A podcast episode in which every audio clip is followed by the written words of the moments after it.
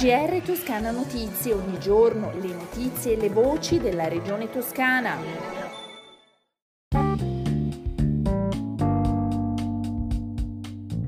Un saluto dalla redazione di Toscana Notizie e bentornati all'ascolto del nostro GR. Sono oltre 60 gli speaker che sabato 5 novembre dalle 10.30 della mattina alle 23 animeranno il Next Generation Fest al Teatro del Maggio Fiorentino, dove sono attesi 2000 ragazze e ragazzi della generazione Z. Tra talk, esperienze immersive e interazioni con il pubblico ci saranno atleti, scrittori, artisti, attori, docenti, imprenditori che hanno a cuore la responsabilità sociale, esperienze di cooperazione e di innovazione personalità note al grande pubblico o nel mondo dei social.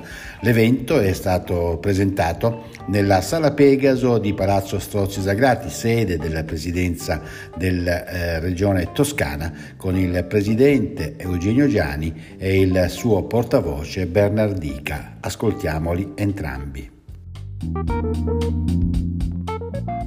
Ringrazio il mio portavoce Bernardica per aver preparato un'occasione, un momento nel quale grandi personalità eh, della Toscana e fuori della Toscana eh, ci parleranno e ci condurranno rispetto al percorso che noi vogliamo instaurare con i giovani, perché amministrare significa eh, guardare a chi è il presente e il futuro, ovvero le nuove generazioni e quindi come avere interventi che siano incisivi sul piano del lavoro, ma dell'obiezione di coscienza conoscenza, sul piano della cultura, sul piano eh, della socialità con cui animare le comunità, ecco che è necessario parlarne a livello di giovani con opinion leader che possano in qualche modo anche orientare eh, le politiche e le attività eh, con cui una società parli giovane. New Generation significa questo.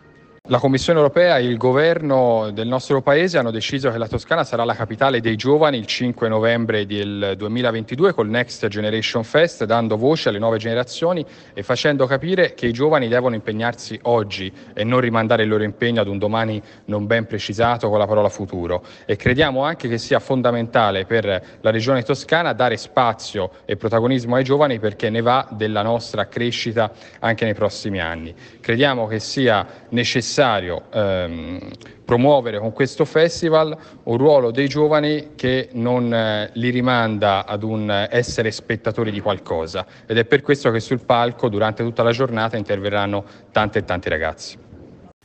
Tutte le info e il programma sono sulla pagina dedicata sul sito di Giovani Sì, giovanisi.it. È possibile iscriversi all'evento entro il 27 ottobre 2022 fino a esaurimento posti. Parliamo ora di infrastrutture stradali, sono appena stati consegnati i lavori per la realizzazione di un nuovo tratto della strada regionale 71 nel tratto casentinese in provincia di Arezzo. Si tratta del primo lotto per un importo complessivo di 12 milioni e 500 mila euro nel tratto compreso la località Ramaccia e l'inizio della variante di Calbenzano.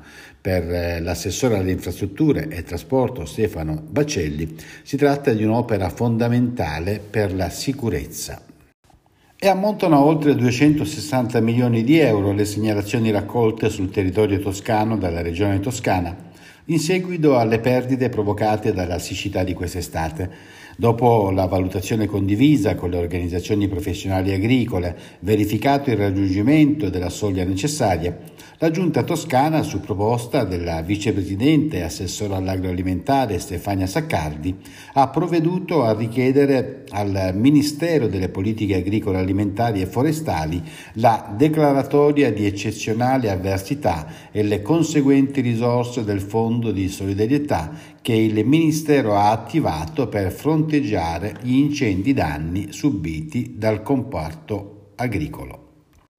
I dati ora sul coronavirus in Toscana, balzo in alto dei nuovi casi di coronavirus, 3.637, 49 anni l'età media, i decessi sono 8. Al momento in Toscana risultano pertanto complessivamente 39.751 positivi. Di questi 289, 26 in più rispetto a ieri, sono ricoverati in ospedale. 11, 5 in più rispetto a ieri, si trovano in terapia intensiva. E dopo le grandi città finalmente anche gli abitanti di tante piccole comunità possono accedere a un servizio che permetterà loro di navigare in banda ultra larga a una velocità mai raggiunta. È la volta del comune di Radicofani in provincia di Siena, i cui abitanti e le cui imprese possono fare richiesta per connettersi e navigare in internet alla velocità di 10 GB al secondo e beneficiare di servizi come lo streaming online in HD e 4K, il telelavoro, la telemedicina e di tante altre opportunità generate dalla rete costruita da Open Fiber che abilita una vera rivoluzione digitale. Eccoci alle previsioni del tempo, prima di salutarci farà ancora del bel tempo in Toscana, infatti nelle prossime 24 ore il cielo sarà sereno o poco nuvoloso, con locali addensamenti in mattinata e delle velature in serata. Le temperature, le minime quasi stazionarie, comunque in un lieve aumento, le massime stazionarie sui valori di 2 o 3 gradi superiori alle medie stagionali. Con questo è tutto, una risentirci dalla redazione di Toscana Notizie e da Osvaldo Sabato. GR Toscana Notizie, ogni giorno le notizie e le voci della regione toscana.